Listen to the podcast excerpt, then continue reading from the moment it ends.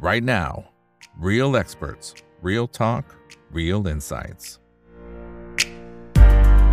สวัสดีครับ สวัสดีเพื่อนนักลงทุนทุกคนนะครับ นี่คือ right now ใบอีกวันพดทุกเรื่องที่นักลงทุนต้องรู้นะครับ และสำหรับวันนี้สิ่งที่เราต้องรู้คือโอกาสในการลงทุนในตลาดหุ้นจีนนะครับเพราะในช่วงที่ผ่านมาเนี่ยก็จะเห็นว่าเป็นขาลงมา 3 ปีเต็มๆแล้วนะครับ ก็ต้องรอรุ้นนะครับว่ารอบนี้จะเอายังไงจริงๆมันก็ฟื้นขึ้นมาแล้วนะครับ ขึ้นมาเล็กน้อยนะฮะ ถ้าเป็นตัว CSI 300เนี่ยขึ้นมาจาก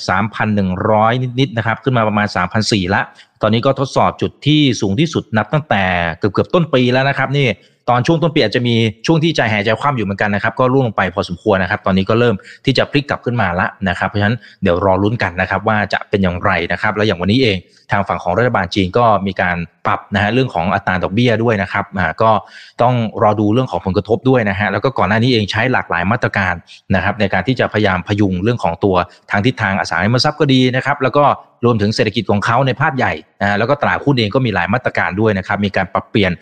หน่วยงานที่เกี่ยวข้องนะครับนะก็รอดูนะครับว่าหลังจากนี้น่าจะผ่านพ้นจุดต่ำสุดไปแล้วหรือยังนะครับ ส่วนคนไหนที่เข้ามาแล้วก็ฝากกดไลค์กดแชร์ทุกช่องทางนะครับ Facebook YouTube Twitter ครับ House ช่อง o b e r l i Chat แล้วก็ TikTok ด้วยนะครับ คนไหนที่คิดว่าหุ้นจีนผ่านพ้นจุดต่ำสุดแล้วลองพิมพ์เข้ามาหน่อย ท่านไหนบอกว่าเฮ้ยยังนะตอนนี้ดอยสูงอยู่ก็ลองพิมพ์เข้ามาได้แสดงความเห็นสนุกสนุกกันนะครับ ส่วนคนไหนที่เป็นสมาชิกของถามอีกนะครับ เราก็มีนะฮะกิจกรรมมาให้ร่วมสนุกกันนะฮะก็จะแจกหนังสือเล่มนี้นะครับ investing between the lines นะครับคือเลือกหุ้นอย่างชันฉลาดจาก เหมือนกับว่าข้อความที่ซีอเนี่ยเขามีการเขียนจดหมาย ถึงผู้ถือหุ้นเป็นประจำอยู่แล้วของแต่ละบริษัท อันนี้เป็นบริษัทต่างประเทศนะครับ ทีนี้คุณปู่ Warren Buffett เขาก็แนะนำหนังสือเล่มนี้เลยนะครับ บอกว่าไอ้ตรง between the lines นี่แหละนะครับในระหว่างบรรทัดนี่แหละมันมีข้อความอะไรบางอย่าง ที่บอกเราได้ว่า เฮ้ยบริษัทนี้มันกำลังจะ bullish มันกำลังจะไปต่อแรงๆนะครับบริษัทนี้มันกำลัง bearish นะครับมันกำลังจะหัวทิ่มลงมา มันมีอะไรบางอย่างซ่อนอยู่ที่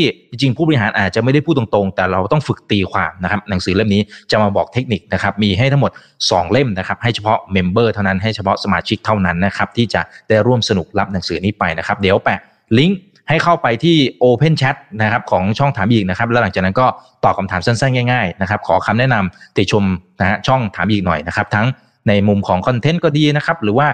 ในมุมของแขกรับเชิญอยากให้สัมภาษณ์ท่านไหนอะไรยังไงก็ลองพิมพ์เข้ามาได้นะครับ หรืออยากให้ทำซีรีส์ยังไง ก็แนะนำมาได้เช่นเดียวกันนะครับอันนี้หนังสือเล่มจริงนะครับ เล่มจริงอยู่นี่นะฮะหนามากนะครับทุกคนนะครับหนามากจริงคุ้มจริงๆนะฮะคือถ้าร่วมสนุกไม่ทันไปซื้อก็ได้นะครับ ผมว่าเป็นความรู้ที่ดีมากๆนะ นะครับหาซื้อได้ที่ร้าน C1 นะครับโอเคเอาละครับสำหรับในช่วงนี้นะครับได้รับเกียรติจากพี่นัทนะครับมหัฒนาผู้ช่วยกรรมการผู้จัดการฝ่ายกลยุทธ์การลงทุนจากเคแทมนะครับ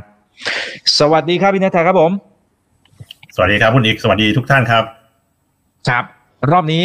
เอาจริงหรือยังฮะเราคุยกันมาสักระยะหนึ่งผมว่ากูรูทั่วโลกแหละนะฮะโดนหักปากกาเซียนกันมาเยอะนะบอกว่าโอ้โหรอบนี้ลงมาปั๊บเดี๋ยวมันจะผ่านจุดต่ำสุดละจริงผมก็เชื่ออย่างนั้นนะ แต่มันโอ้โหเหมือนปากกามันหักมาหลายด้ามเหมือนกันนะฮะไอ้รอบนี้ของจริงหรือยัง คือบ้านผมเนี่ยหา ไม่เจอไรปากกาที่ว่าเนี่ยนะหรือว่าธงอะไรทั้งหลายเนี่ยนะมาถึงจุดเนี้ยคือเอ่อผมคิดยังไง ผมก็พูดอย่างนั้นนะสามปีที่ผ่านมา ผมไม่ได้นับละหลายคนพอบอกว่าเฮ้ยใช่แล้วเนี่ยเขาก็จะถามสวนมาทันที ถามว่าเออรอบที่เท่าไหร่แล้ว ผมก็บอกไปทันทีว่าผมไม่ได้นับมานานแล้วนะแต่ว่า ดอยของเราเนี่ยสุดยอดของดอยจีนรอบเนี้ยตรุษจีน 2021 นี่เราเพิ่งผ่านตรุษจีน 2024 มา แปลว่า 3 ปีเต็มๆ 3 ปีเนี่ย ถ้าเป็นดอยจีนรอบก่อนๆ ผมผ่านมาทุกดอยนะก็ไม่เคยไปไหนนะก็คือคุณจีนเนี่ยอยู่กับชีวิตการลงทุนการทำงานมาตลอด 3 ปีเนี่ยรอบก่อนเนี่ยมันมันหลุดดอยแล้วนะแต่สามปีครั้งเนี้ย นะมันเหมือนมันเพิ่งมันกำลังหาบอททอมแล้วคนคนไม่แน่ใจด้วย ว่ามันใช่เปล่า ส่วนตัวผมเองเนี่ยถ้าเคยบอกไปแล้ว ก็จะบอกอีกครั้งว่าครั้งนี้ผมก็ผมก็เชื่อว่ามันผ่านไปแล้ว นะ แล้วก็เราจะสังเกตว่าวันนี้มีการลดดอกเบี้ย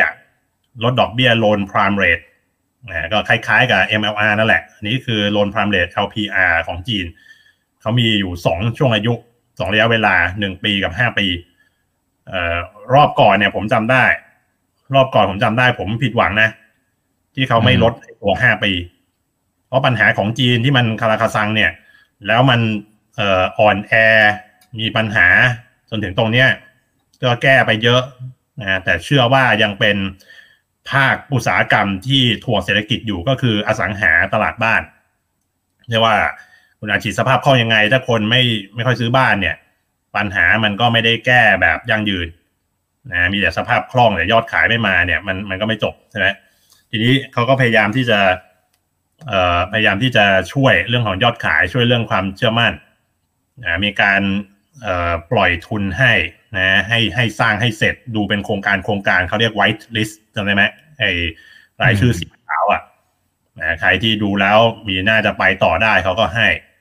นะอันนั้นอันนั้นก็ส่วนหนึ่งนั่นคือมาตรการผมผมมองว่าเป็นมาตรการแนวการคลังนะแต่รอบนี้คือมาตรการการเงินนะทีนี้พูดถึงเมื่อเช้าเนี่ยผมย้อนเมื่อกี้ผมย้อนกลับไปถึงรอบที่แล้ว PBOC ธนาคารกลางจีนเขาไม่ยอมลดดอกเบี้ย LPR 5 ปี ซึ่งตอนนั้นเนี่ยผมจำไม่ได้ว่าเมื่อไหร่ ผมเองยังผิดหวังเลยเอ๊ะทำไมไม่ลดนะแต่ว่าพอผ่านมาถึงตรงเนี้ยไอ้ดอกเบี้ยตัวที่เราต้องการเนี่ย มันลดแล้ว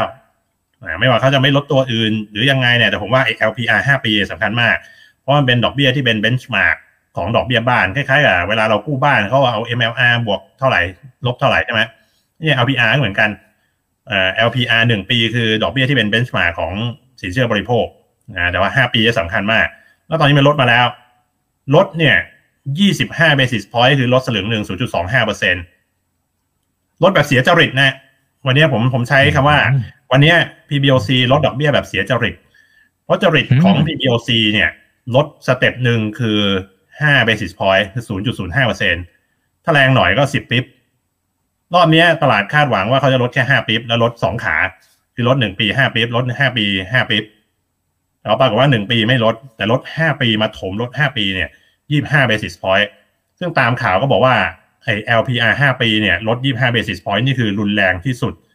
ตั้งแต่ตั้งแต่เคยปรับ LPR มาเลยนะ แล้วลดไปเนี่ยเหลือเหลือดอกเบี้ย LPR 5 ปีเนี่ย 3.95เปอร์เซ็นมันต่ำกว่า 4 นะ มันคือระดับผมเชื่อว่ามันเป็นจิตวิทยานะต่ำกว่า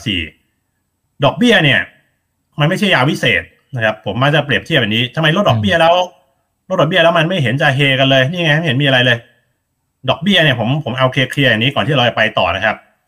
ดอกเบี้ยนี่มันเปรียบเสมือนน้ำมันหล่อลื่นนะถ้าเปรียบเศรษฐกิจกับเครื่องยนต์เนี่ยเครื่องยนต์มันมันมันไม่ไปมันไม่วิ่ง ดอกเบี้ยเนี่ยเปรียบเสมือนน้ำมันหล่อลื่นน้ำมันหล่อลื่นน้ำมันเครื่องสังเคราะห์อะไรที่คุณเติมเติมเปลี่ยนถ่ายกันน่ะคุณเติมน้ำมันหล่อลื่น น้ำมันเครื่องอะเติมให้มันท่วมเครื่องเลย แล้วมันรถมันวิ่งไหมครับรถมันไม่วิ่งนะมันใช่มันคือน้ำมันหล่อลื่นไงเครื่องมือดอกเบี้ยนโยบายการเงินเนี่ยลดดอกเบี้ยเขาเรียกว่าเพิ่มสภาพคล่องใช่ไหม ใช่ไหมมันมันมันเกิดน้ำมันน้ำมันเครื่องน้ำมันหล่อลื่นที่มันเพิ่มสภาพคล่องให้กับเครื่องยนต์น่ะแต่มันไม่ใช่พลังขับเคลื่อน มันเป็นน้ำมันหล่อลื่นไอ้ดอกเบี้ยเนี่ย เหมือนกับที่ถกเถียงกันอยู่บ้านเราเหมือนกันเอ้ยลดดอกเบี้ยไปไม่ช่วย คือในแง่ที่ว่าอ่ามันมันไม่ช่วยมันไม่ช่วยเอ่อเป็นพลังขับเคลื่อน มันไม่ช่วยแก้ปัญหาหลายๆอย่าง แต่มันลื่นไงถ้าคุณแก้อะไรหลาย ๆ อย่างแล้ว แต่ว่ามันฝืดเนี่ยมันก็ไปไม่ได้อ่าเพราะฉะนั้นเคลียร์นะ ดอกเบี้ยคือน้ำมันหล่อลื่น น้ำมันเชื้อเพลิงที่เป็นพลังขับเคลื่อนเนี่ยคือนโยบายการคลัง อันนี้ผมตั้งผมผมเปรียบเทียบเองนะนโยบายการคลังรัฐบาลเนี่ยลดภาษีเพิ่มการใช้จ่ายเขาเรียกว่าพลังขับเคลื่อนเป็นน้ำมันเชื้อเพลิงไอ่าเก้าหนึ่งเก้าห้าแก๊สโซฮอลอะไรที่คุณเติมกันน่ะเนี่ยคือนโยบายการคลัง มันต้องมีถูกไหมอ่าลื่นแล้วคุณก็มีน้ำมันเชื้อเพลิงเติมการปฏิรูปปรับปรุงโครงสร้างอย่างที่เราบอกว่าเรียกร้องกันน่ะว่าเอ้ยปัญหาอย่างบ้านเรา ปฏิรูปปรับปรุงโครงสร้างนี่ มันเป็นปัญหาหลัก ถ้าเปรียบเทียบเครื่องยนต์ก็คือการโมดิฟายเครื่องการยกเครื่องนะเครื่องคุณมันเก่าไปแล้ว มันไม่ทันชาวบ้านเขาเขามีเครื่องรุ่นใหม่ generation ใหม่แล้วคุณก็ยกเครื่องหรือ modify เครื่องนั่นคือการปฏิรูป ปรับปรุงโครงสร้างเศรษฐกิจนะมันต้องทำทั้งสามอย่างไหมนะแล้วแต่ประเทศไหนอยู่ในบริบทที่คุณต้องทำอะไรแต่ว่าน้ำมันหล่อลื่นเนี่ย ผมคิดว่ามันเป็นเรื่องที่เอ่อรายวัน มันเป็นเรื่องที่ต้องมี มันเป็นเรื่องที่อาจจะไม่ได้ทำให้รถคุณแรง แต่ว่าถ้ามันมาขาดไปนี่คุณก็ขาดใจเครื่องมันก็ฝืดถูกไหมงั้นสิ่งที่จีนทำก็คือนะแล้วอันนี้ก็คือเปลี่ยนถ่ายน้ำมันหล่อลื่นนะหรือว่าเติมมันเข้าไปถ้ามันพร่องถูกไหมเนี่ยเนี่ยคือการเนี่ยคือการอัดน้ำมันหล่อลื่น ทีนี้มันไม่ทำให้การเติบโตมันดีขึ้น ถ้าคุณมีแค่นี้นะ มันก็แค่ลื่นนะแล้วถ้าเกิดว่าลดดอกเบี้ยไปแล้วเอ่อเออ ลดดอกเบี้ยไปแล้วมันไม่มีการเติบโตเนี่ยมันยิ่งทำให้คนเนี่ยยิ่งคนจีนนะมันมีทีสิสอันหนึ่งก็บอกว่าเฮ้ยคนก็ยิ่งต้องออมเงินดิเพราะถ้าดอกเบี้ยเงินฝากมันลงนี่นะไอ้รายได้ดอกเบี้ยคุณก็ลดลง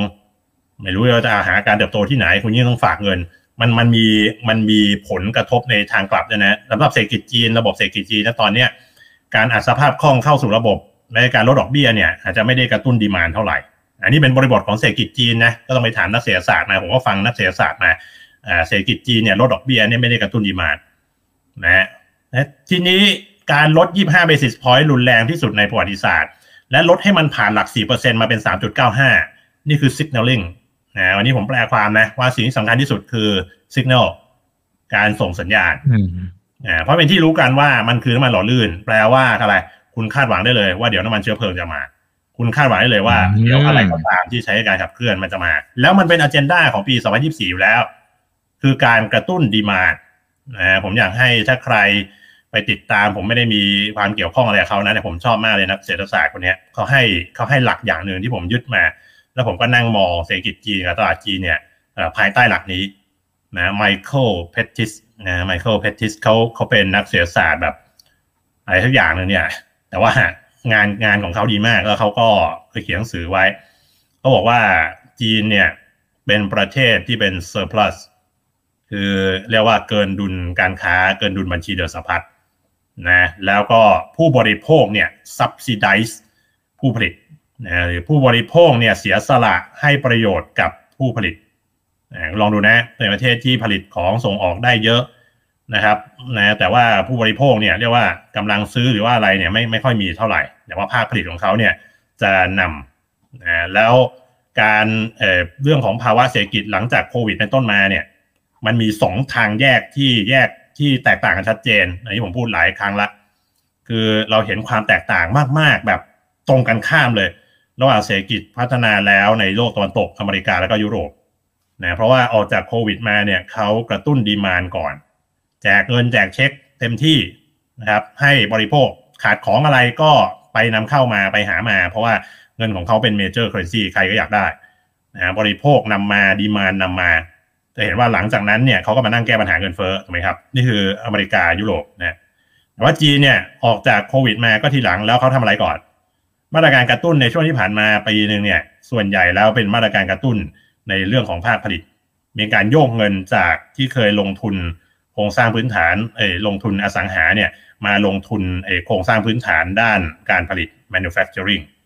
นะแล้วก็เร่งผลิตใช่ไหมจนกระทั่งทำกระตุ้นอย่างเนี้ยจนกระทั่งมันมีคนที่ระแวงสงสัยค่อนข้างเยอะนะว่าจีนจะใช้เครื่องยนต์ในการกระตุ้นเศรษฐกิจต่อไป ด้วยการผลิตของให้มันเยอะๆ แล้วก็ flood the market with Chinese goods นึกออกไหมแล้วก็เดี๋ยวเราจะเดือดร้อนใครจะเดือดร้อนเพราะว่าจะเขาจะผลิตของทั่วไปหมด อันนี้มันมีมันมีกลิ่น มันมีทรงข้อเท็จจริงอยู่บ้าง ก็คือเขาพยายามที่จะกระตุ้นภาคผลิตมาตรการต่างๆเนี่ยช่วยเหลือภาคธุรกิจเป็นหลักในเวลาที่คุณกระตุ้นภาคผลิตผลผลิตอุตสาหกรรมเห็นไหมมันจะฟื้นแรงกว่า retail sales ฟื้นแรงฟื้นเร็วกว่าไอตัวยอดค้าปลีกอันนี้เป็นสัญญาณอย่างหนึ่งที่มันบอก เมื่อ supply หรือภาคผลิตหรือ supply ของคุณเนี่ยโตแซง demand demand โตตามไม่ทันที่เกิดขึ้นตรงกันข้ามกับโลกตะวันตกเลย มันเจอปัญหาเงินฝืดใช่ไหมเห็นไหม ตะวันตกกระตุ้น demand ก่อนเจอเงินเฟ้อจีนกระตุ้น supply ก่อน เจอเงินฝืด ใครจะไม่รู้นะเศรษฐศาสตร์นี่คือหนึ่งศูนย์หนึ่งเลยกระตุ้น demand กระตุ้น supply เงินเงินเฟ้อเงินฝืดเพราะฉะนั้นในปี 2024 เนี่ยตั้งแต่มีโพลิตบูโรรอบเศรษฐกิจแล้วตั้งแต่ช่วงปลายปลายปีรอบสุดท้ายเนี่ยเขาบอกอยู่แล้วว่าปี 2024 เนี่ยจะกระตุ้นดีมานมันก็ตรงจุดเพียงแต่จะไม่มีมาตรการใดๆออกมาในโพลิตบูโรรอบท้ายตรงนั้น เพราะมันเป็นผู้บริหารเอผู้ตัดสินใจ นะแต่ว่าคอรมอต่างๆเนี่ยจะมีการประชุมกันหลังจากเนี้ยอาจจะมีนาเลยแล้วก็อาจจะมีรอบต่อๆไปเนี่ยแล้วจะมีมาตรการต่างๆที่ที่ออกมานะนายกก็จะเป็นคนขับเคลื่อนเป็นหลัก เพราะฉะนั้นจีนเนี่ยมันจะช้าหน่อย แต่ทิศทางมันมาตั้งแต่ปีที่แล้วแล้วจริงๆแล้วเรารอคอยอยู่เพียงแต่มันช้า แล้วก็มันก็มีเรื่องต่างๆ ที่เข้ามาเรื่องการเมืองเรื่องการทะเลาะกับสหรัฐเข้ามาทำให้นักลงทุนเนี่ยผ่องถ่ายออกไปแล้วก็ไม่อยากที่ลงทุนจีน แล้วในภาวะที่สหรัฐเนี่ยบอกจะลดดอกเบี้ยลดดอกเบี้ยเขาคงดอกเบี้ยมาสี่ครั้ง ดอกเบี้ยยังห้าจุดห้าเปอร์เซ็นต์นักลงทุนก็รอไม่ได้ นักลงทุนรอไม่ได้คืออะไร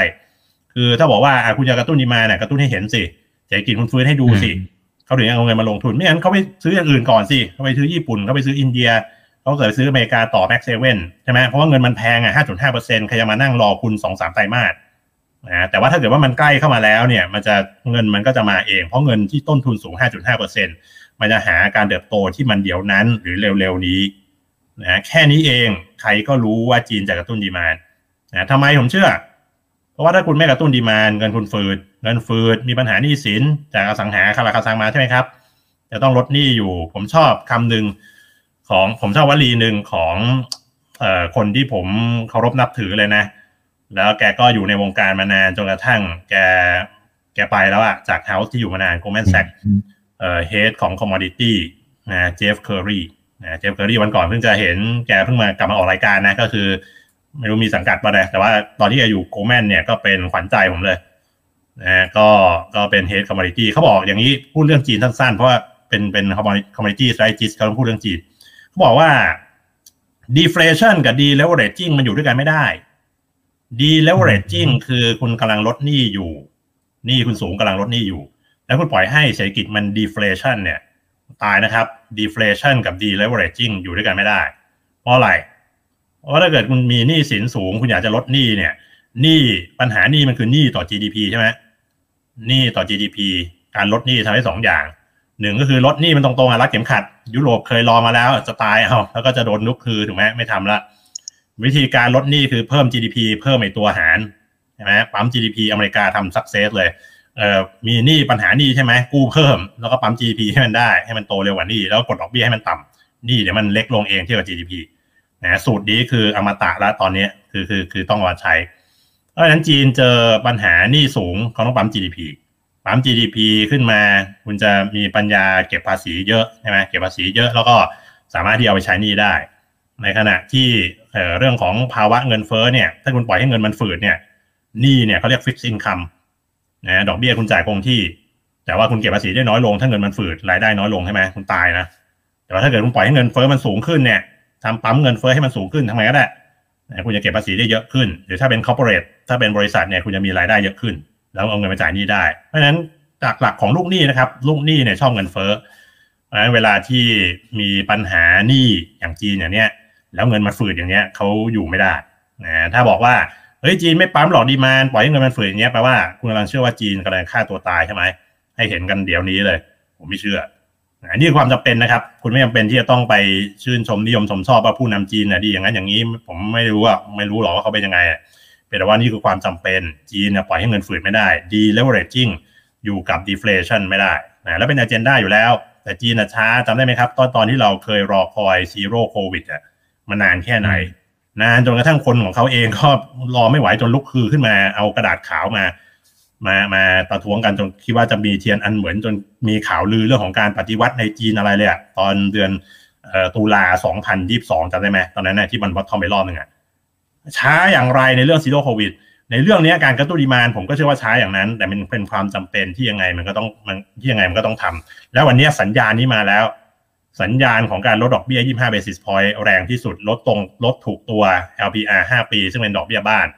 แล้วก็ลดผ่านหลัก 4%เป็น 3.95 นี่คือสัญญาณที่ชัดเจนมาก แต่ตลาดเนี่ย response ช้ามากๆ ตอนเช้าเนี่ยหุ้นยังลบอยู่เลย แล้วเพิ่งมาฟื้นกันตอนบ่าย ผมเชื่อว่าคนที่เขาซื้อหุ้นจีนตอนนี้เขาซื้อไม่หยุดแล้วเขาซื้อไปเรื่อยๆซื้อแบบซื้อฝังยาวนะ ซื้อไปเรื่อยๆเพราะว่าณตรงเนี้ยลองไปถามใครต่อใครมีคนมากมาย ที่บอกว่านี่คือโอกาสซื้อแห่งแห่งชีวิตของเขาเลย ถ้าคุณพลาดเออหุ้นไทย 2540 มา ถ้าคุณพลาดหุ้นอเมริกา 2008 มา มีหุ้นจีน 2024 มีกำลังใจขึ้นไหมครับนะส่วนคนขายเนี่ยใครขายเอ้ใครขาย ผมอยู่ในกองทุนรวมเนี่ยผมเห็นกองทุนที่ emerging markets นะมีการลงทุนในมีการลงทุนในจีนเนี่ยเคยเคยมีสัดส่วนเยอะถึง 40 กว่าเปอร์เซ็นต์นะชอบจีนมาก เป็นกองทุนแนว quality growth นะก็ก็ก็ก็คัดเลือกหุ้นได้ดีมากนะเพราะคือเขาคัดเลือกหุ้นแบบ bottom up แล้วไปหุ้นที่เขาคัดเนี่ยมันมันไปตรงมันไปตรงอยู่ในตลาดจีนเยอะมันมีหุ้นพวกนี้เยอะ เดือนตุลาเนี่ยเขายังมีสัดส่วนหุ้นจีนประมาณสี่สิบเปอร์เซ็นนิดหน่อยอยู่เลยพฤศจิกาเริ่มลดเหลือสามสิบกว่าธันวาลดลงมาเหลือยี่สิบเก้ามกราผมเห็นแฟกชีล่าสุดเหลือยี่สิบเจ็ดละใกล้ๆกับ benchmark ใกล้ benchmark แล้วเขาใช้เวลาลดเนี่ยเอ่อพฤศจิกาธันวามกราสามเดือน ดูลองลองลองสังเกตดูว่าเกิดอะไรขึ้นกับหุ้นจีนในตอนที่หุ้นอเมริกากำลังกำลังแบบโอ้โหเรียกว่า bull กันสุดๆเลยเนี่ยสามเดือนนี้มันเกิดอะไรขึ้นหุ้นจีน เปิดมาปีใหม่ยังลงอยู่เลยอะนะถ้าเกิดยังมีคนขายที่ขายแบบเป็นเรื่องเป็นราวเนี่ยผมเชื่อว่าพวกกองทุนต่างๆเนี่ยเขาอาจจะใช้เวลาประมาณนี้นี่คือนี่คือค่อนข้างยาวนะจากคนที่เคยโอเวอร์เวทมา แล้วกลับมาตรงตรงเนี้ยใกล้จะนิวทรัลละพออย่างนะหยุดตดจีนมานะครับแรงขายมาขนาดนี้ แล้วก็มีการลดดอกเบี้ย ซึ่งปูทางไปสู่นโยบายกระตุ้นด้านอื่น ผมเชื่อว่าน่าจะหมดล้วนะถ้าใครจะขายอีกตรงนี้ก็คือพวก speculator คือเห็นหุ้นฟื้นขึ้นมาคิดว่าจะไปต่อไหม ถ้าเชื่อว่าไม่ไปต่อมีแกลบนิดหน่อยนะขายช็อตแล้วกดลงไปถึงโลเดิมแล้วค่อยซื้อคืนทำแบบนี้แค่นี้เอง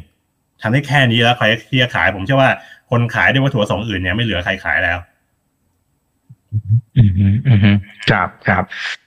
ทีนี้ทีนี้พอพอฟังดูเนี่ย ดูเหมือนเราจะฝากความหวังไว้ที่รัฐบาลจีน พอสมควรเลยนะครับ พี่นันทะนะครับ คือตอนเนี้ยเราเราจะมีวิธีการดูยังไงว่าหนึ่งนะครับ ว่าไพ่ในมือของรัฐบาลจีนเนี่ยมันจะเหลืออีกสักแค่ไหน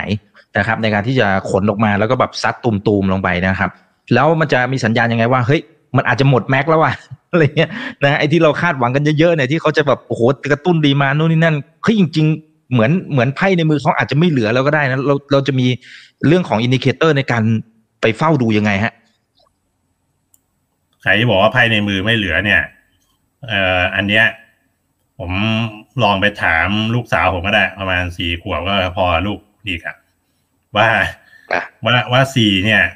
เอ่อต้องลบเท่าไหร่จะเหลือศูนย์ยากไหมพี่คุณจะรู้ว่าไพ่เป็นอะไรทำไมเขาลบเท่านั้นได้ เพราะเงินเฟ้อติดลบใช่ไหมอืม ถูกไหม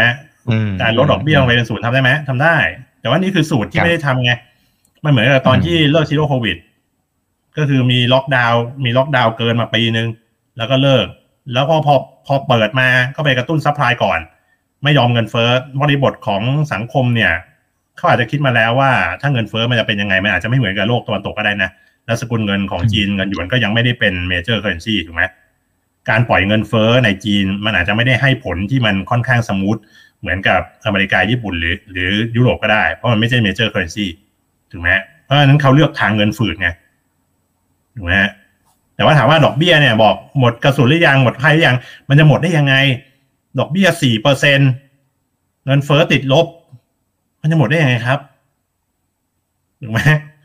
ที่ว่าบอกว่าไอ้หมดไพ่หมดกระสุนแล้วผมหัวเราะก๊ากเลยไอ้คุณเอาอะไรมา คือคือคิดว่า คือยังไงเดียพอหุ้นมันลงมาเยอะๆอะลงมานานๆแล้วมันกำลังลงอย่างเนี้ยแล้วมันไม่ยอมขึ้นเนี่ยคุณหาเหตุผลสารพัดมาได้ เพื่อที่จะ support อืมที่บอกว่ามันแย่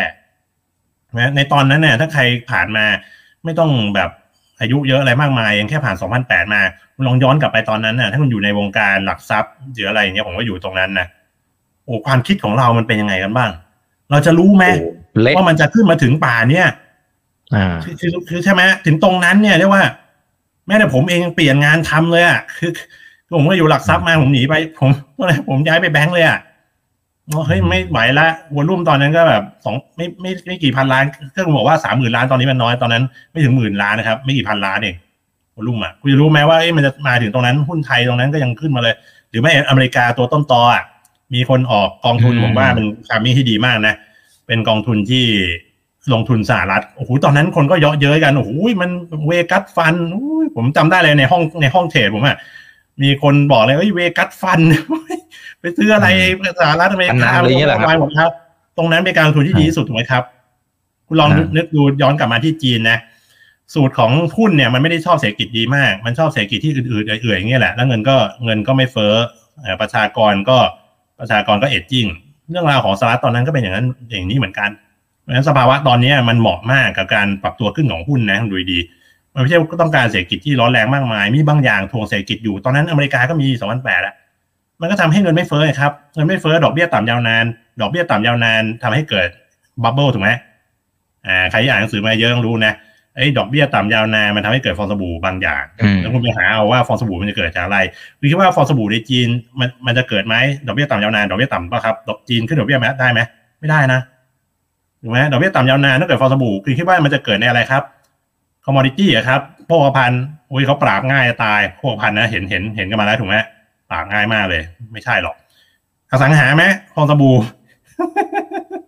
แต่คนคิดว่าอสังหานะไอ้ยคุณต้องกลับหัวคิดอีกทีหนึ่งคุณบอกว่าอสังหาจะทำให้จีนวอดวายถูกป่ะฟองสบู่อสังหาจะเกิดไหมครับ ไม่น่าเหลือหุ้นกับบอลไงผมคิดว่าหุ้นจีนแล้วก็ตราสารหนี้จีนเนี่ยจะเกิดฟองสบู่ ผมไปหาให้ถูกแล้วกัน หุ้นจีนที่มีการเติบโตตราสารหนี้จีนน่าจะเกิดฟองสบู่ทั่วไปหมดนะผมเป็นแฟนพันธุ์แท้ของ China bond นะ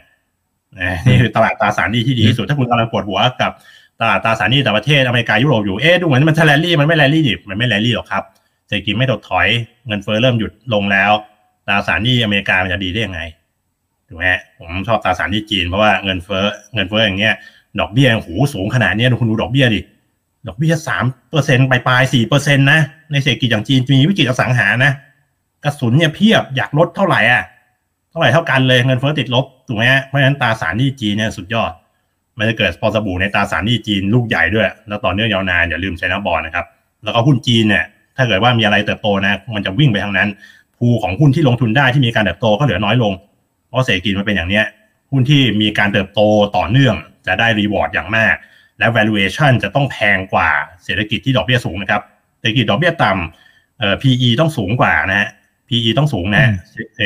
อถ้าดอกเบี้ยสูง PE ต้องต่ำนะครับ แต่ตอนนี้มันกลับข้างไงดอกเบี้ยสูง 5.5เปอร์เซ็นต์ PE สูงเร็วเลย แต่ดอกเบี้ยดอกเบี้ยเนี่ย มันมีโอกาสลดได้ที่จีนนะแล้วก็จะลงต่ำกว่านี้ได้ แต่ว่าดู PE ดีครับ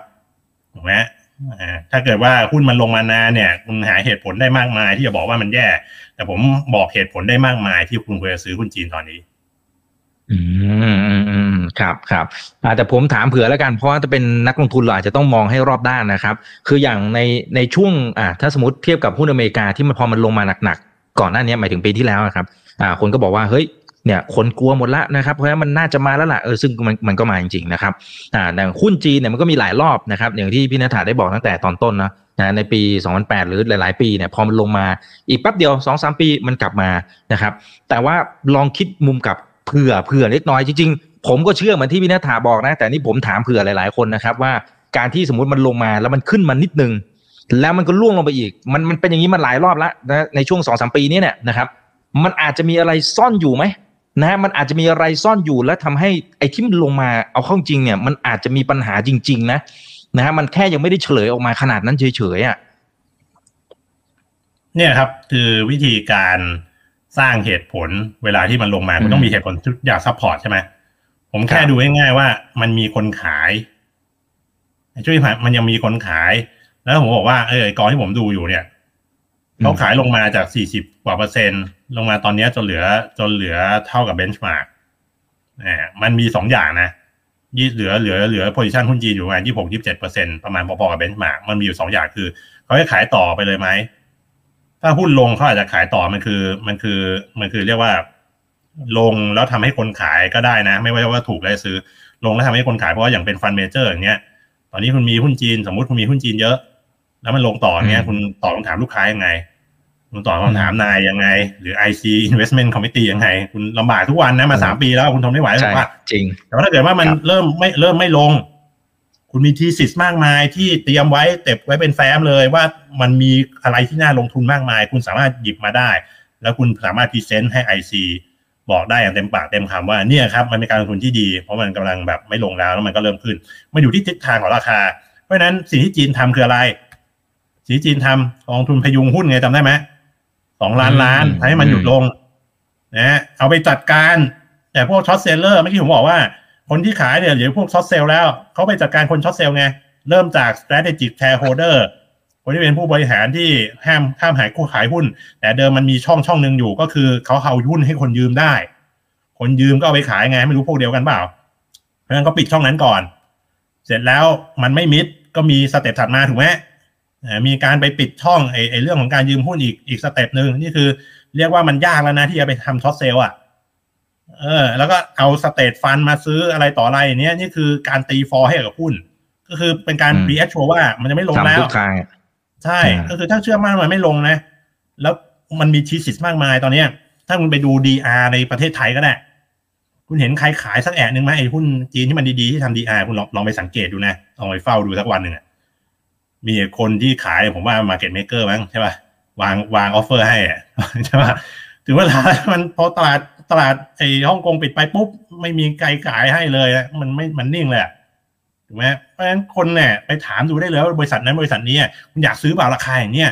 คุณเคยนั่งเฝ้ามันอยู่ว่าคุณอยากซื้อเปล่าราคาอย่างเนี้ยอยากซื้อทั้งนั้นน่ะเพียบตอนนี้คนซื้อเพียบเพียงแต่ว่าเขารอก็รออยู่ว่าเออต่อต่อราคาหน่อยถ้ามันยังมีคนขาย แต่ถ้าไม่มีคนขายนะคนเราดูวันศุกร์ที่แล้วอะ อยู่ดีมันก็ปืดขึ้นมานั่นแหละเป็นการ intro หรือเปล่าเพราะว่าถ้าเกิดว่าคุณคนเชื่อมั่นกันมากขึ้นว่าไม่มีใครขายแล้ว แล้วมันกำลังจะ take off นะโอ้โหสารพัดเลยที่คุณกำลังจ้องจ้องกำลังต่อราคาอยู่อะคุณต้องวิ่งไล่ตะคุบกันอะเพราะว่านั้นเพราะว่าราคามันลงมากับพื้นฐานเนี่ยที่เห็นอยู่ จนมันเจอกับผู้ซื้อกลุ่มใหญ่แล้ว คนที่ไม่เคยสนใจเขายังสนใจเลย มันเจอผู้ซื้อกลุ่มใหญ่มหาศาลแล้ว คุณลองกลับข้างไปว่าคุณเป็นคนช็อตเซลเลอร์คุณกล้าไหม ในบางสถานการณ์คุณกล้านะ แล้วคุณก็รีบปิดใช่ไหมคุณก็รีบซื้อคืน แล้วเกิดคนซื้อกลุ่มใหญ่เขาโถมเข้ามาซื้อคุณกล้าไหมที่จะขายในด้วยพื้นปัจจัยพื้นฐานแบบเนี้ยเพราะฉะนั้ผมถามว่าตกลงแล้วมันยังมีอะไรที่ซุกซ่อนอยู่ไหม ถ้ามันซุกซ่อนอยู่จริงๆอะผมก็ตอบไม่ได้หรอกครับผมก็ตอบไม่ได้หรอกครับ ทุกเรื่องในโลกนี้มีบางอย่างซุกซ่อนอยู่ครับ ทุกเรื่องในโลกนี้มีบางอย่างซุกซ่อนอยู่ แต่ถ้าเวลาหุ้นมันขึ้นเนี่ย เหตุผลที่จะซื้อมันมีเพียบเลยคุณลองลองจินตนาการว่าหุ้นมันขึ้น ขึ้นขึ้นอยู่อย่างเงี้ยคุณลองหาเหตุผลว่าทำไมหุ้นจีนมันถึงขึ้นเพียบเลย เยอะกว่าเหตุผลที่จะให้มันลงจากตรงนี้อีก ราคาเป็นตัวปรับสมดุลนะของของตลาดการเงิน คุณปฏิเสธเรื่องนี้ไม่ได้ ราคาเป็นตัวปรับสมดุล อืมอืมอ่า จริงครับนะฮะแล้วเดี๋ยวเหตุผลมันก็ตามมาแหละนะครับ ไม่ว่าราคามันจะไปทางไหนนะครับ แต่ว่าถามสุดท้ายแล้วกันนะครับบินาถาสำหรับคนที่ติดดอยอยู่ ซึ่งผมเชื่อว่าเยอะนะผมเชื่อว่าเยอะนะ คนไทยเนี่ยนะฮะ แนะนำยังไง ซื้อถั่วมันก็แหมเขาก็ไม่แหม่ไม่นี่ครับขยาดแล้วอะเออผมว่ามีจะขายสองก็ไม่กล้ากรณีแล้วอะมันมีหลายกรณีมีสองกรณีหลักๆที่ผมเจอนะอันนี้ชีวิตจริงหนึ่งคือถ้าคุณติดดอยสูงมากติดดอยสูงมากหมายถึงว่า ติดลบมาประมาณห้าสิบเปอร์เซ็นขึ้นไปแปลว่าอะไร แปลว่าคุณซื้อนะ ประมาณใกล้ๆตรุดจีนสองพันยี่สิบใช่เปล่า ผมถามอย่างนี้ไปถูกทุกคนนะ ว่าเขาซื้อตรงนั้น เขาซื้อก้อนใหญ่ด้วย แล้วถ้าติด ถ้าจนถึงขนาดนั้นจนถึงตอนนี้คุณติดดอยสูงขนาดนั้นแปลว่าที่ผ่านมาคุณไม่ค่อยได้ถั่ว ถูกปะเพราะถ้าเกิดคุณถัวต้นทุนคุณต้องดีกว่านั้นถูกไหมอ่าอ่าอันนี้โดยส่วนใหญ่โดยภาพรวมนะแปลว่าอะไร คุณลองกลับไปเอ่อรีวิวพอร์ตดูก่อน strategic asset allocation tactical asset allocation คุณควรมีหุ้นจีนกี่เปอร์เซ็นต์กี่เปอร์เซ็นต์ที่ว่าคูณมูลค่าปัจจุบันทุกอย่างมูลค่าปัจจุบันนะครับอย่าไปสนใจต้นทุนนะมูลค่าคูณมูลค่าปัจจุบันแล้วเนี่ย มันควรเป็นกี่บาท แล้วตอนเนี้ยคุณมีอยู่มูลค่าเหลืออยู่กี่บาท เทียบกันสองอัน มูลค่าที่มีอยู่ถ้ามันยังน้อยกว่า ถ้ามันยังน้อยกว่าไอไอไอแผนการลงทุนเนี่ยนะก็ซื้อเติมนี่ครับ เติมไปแค่ให้มันแค่ให้มันเท่าแผนการลงทุนถ้าเกิดมันเกินแล้ว แล้วมันแล้วตรงนี้ผมบอกว่าไม่ควรขายคุณก็แค่ปล่อยไว้นั่นเองแล้วเดี๋ยวแล้วเดี๋ยวถึงเวลาแล้วมีโอกาสในการปรับพอร์ตมันจะปรับพอร์ตได้ดีกว่านี้ ตอนเนี้ย ราคาเนี้ยมันไม่ควรขายนะพื้นฐานก็ไม่ควรขายถูกไหมอันนี้อันนี้คือคนที่ติดสูง แล้วคนติดน้อยกว่านั้นแปลว่าระหว่างทางเนี่ยคุณได้ มีการถัวมาบ้างคุณอาจจะติดสามสิบเปอร์เซ็นต์อีกสามสิบเปอร์เซ็นคุณต้องการ upside ประมาณสี่สิบกว่าเปอร์เซ็นต์กับห้าสิบเปอร์เซ็นต์ใช่ไหมในการคืนทุน ถ้าคุณติดห้าสิบเปอร์เซ็นคุณต้องคุณต้องการ upside ร้อยเปอร์เซ็นต์ถูกไหมอ่าคุณติดสามสิบคุณน้อยกว่านั้น คุณติดยี่ห้าเอ้ยคุณติดยี่สิบคุณต้องการยี่ห้าอะไรแบบเนี้ย มันยังอยู่ในวิสัยที่ในเวลาสักปีสองปีข้างหน้า ผมคิดว่ามันมีศักยภาพที่จะไปได้ ในเวลาที่เอ่อพื้นฐานของสิ่งที่คุณมีอยู่เนี่ย ลองไปดูว่าคุณถือกองอะไรอยู่ มีหุ้นแบบไหนนะในตลาดมันมีกองอะไรให้ available บ้างนะแล้วคุณก็ลองดูว่าเอสไตล์ไหนที่คุณต้องการ growth driver ทำทำรีเสิร์ชส่วนตัวไม่ไม่ต้องลึกอะไรมากนะครับ มันพอจะดูออกว่าจีนจะไปทางไหนนะแล้วก็ไอ้ปัจจัยขับเคลื่อนการเติบโตคุณก็ไปเลือกเอาตามกองที่มันมันตรงกับใจของคุณเท่านั้นเอง แล้วคุณก็ดูสัดส่วนนะให้มันไม่เกินนะครับ แล้วก็แล้วก็น่าจะสามารถที่จะ ผมเชื่อว่ามันน่าจะถ้าถ้า story ไปแบบเนี้ย ผมเชื่อว่ามันน่าจะใช้เวลาแบบประมาณนึงอะอ่าเป็นหลักปีสองปีสำหรับคนที่ไม่ได้ติดสูงมากนะนะก็ก็อันนี้อันนี้อันนี้บอกเผื่อๆไว้นะว่ามันน่าจะสามารถ recover ได้ แต่ว่าเอ่อบางคนก็บอกเอ้ย recover เนี่ยคราวนี้ราคาแล้วไม่เอาแล้วผมไม่คิดว่างั้น เพราะว่าย้อนกลับไปในจุดเริ่มต้นนะตอนนั้นเราออกกอง KT A share มาเมื่อปี 2020นะก็บอกว่ามันขึ้นไปก่อนนะ40กว่าเปอร์เซ็นต์เลย แล้วมันก็ลงมาถึงถึงจุดเนี้ยลงมากว่าครึ่งอ่า ณจุดเริ่มต้นเนี่ยผมเองคิดว่าตลาดหุ้นจีนเนี่ยเป็นตลาดที่มีอนาคตอ่าไม่ว่ามันจะมีอุปสรรคอย่างไรเจอตั้งแต่ทรัมป์ trade war นะ tech war จนถึง financial war ณปัจจุบันนะจนกระทั่งเขาคิดกันว่าไบเดนกับสีจิ้นผิงไปตกลงอะไรกันบางอย่างไว้ ที่ซานฟรานซิสโกแล้วทำให้หลังจากนั้นมาเนี่ยอืมจีนเริ่มสะสม US Treasury รอบใหม่นะครับ จีนถือครองพันธบัตรสหรัฐมากขึ้นอย่างนี้สำคัญในช่วงเดือนที่ผ่านมาเองนะ มันเหมือนกับมีอะไรบางอย่างที่เริ่มจะมีการเกี้ยเซียะกันบ้างนะครับ เช่นเดียวกับสงครามยูเครนที่ใกล้จะเลิกแล้วถูกไหมอะไรแบบนี้มันเหมือนจะค่อยๆคลี่คลายนะ แต่ณจุดเริ่มต้นปี 2020 เนี่ย ผมคิดว่าเออจีนด้วย character เนี่ย จีนเนี่ยเป็นอะไรที่น่าจะผ่านเอ่ออุปสรรคหลาย ๆ อย่างเนี่ยแบบที่ความพยายามสูงนะ ศักยภาพก็สูงนะอาจจะเจอปัญหาเยอะแต่ว่าศักยภาพของเขาเนี่ยสูง แล้วก็เราตั้งใจตั้งแต่แรก ว่าเป็นการลงทุนที่ลงทุนกันเป็นสิบปีอะ ตรงนี้อาจจะมีเสียงสวนขึ้นมาอายุแน่ละก็มันติดอยู่นี่ แต่ว่าณจุดเริ่มต้นของเราเราคิดว่ามันมีศักยภาพ เพราะฉะนั้นถ้าเกิดว่าขึ้นมาแล้วใครที่ติดไม่สูง แล้วเริ่มคืนทุนผมมองล่วงหน้าไปเลยนะ มันอาจจะไม่จำเป็นที่คุณจะต้องลาขาจากคุณจีนถึงตรงนั้นเนี่ยคุณอารมณ์ดีขึ้น ลองพิจารณาเหตุผลอีกครั้งละกัน ว่าคุณจะอยู่หรือเปล่า แต่ผมบอกได้เลยว่าได้ความตั้งใจเริ่มต้นจนถึงตรงเนี้ยนะเอ่อผ่านร้อนผ่านหนาวมาเนี่ย ผมคิดว่าตลาดหุ้นจีนเป็นตลาดที่มีอนาคตและเป็นการลงทุนระยะยาว มันไม่ใช่เป็นอะไรที่ฉับฉวยที่ว่าแค่คืนทุนแล้วลาขาดไป ผมคิดว่าไม่ใช่อย่างนั้นอย่าอารมณ์ดีๆขึ้นคุณลองพิจารณาเหตุผลอีกครั้งนะครับอืมอืมครับอ่าโอเค ก็รอติดตามกันนะครับ เดี๋ยวถ้า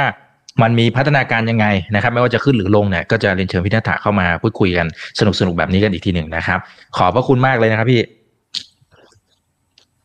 ครับอ่าส่วนครั้งหน้าเป็นเรื่องไหนยังไง เดี๋ยวรอติดตามกันนะครับ ฝากกดไลค์กดแชร์ทุกช่องทางด้วยนะครับ นี่คือไรนาวใบอิบันพศทุกเรื่องที่นักทุนต้องรู้นะครับ เป็นกำลังใจให้กับเพื่อนๆนักทุนครับ วันนี้สวัสดีครับ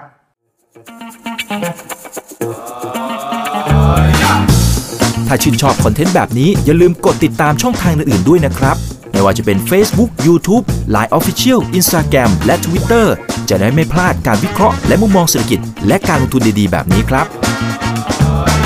อย่าลืมนะครับว่าเริ่มต้นวันนี้ดีที่สุด ขอให้ทุกท่านโชคดี และมีอิสรภาพในการใช้ชีวิต ผม อีกบรรพธนาเพิ่มสุขครับ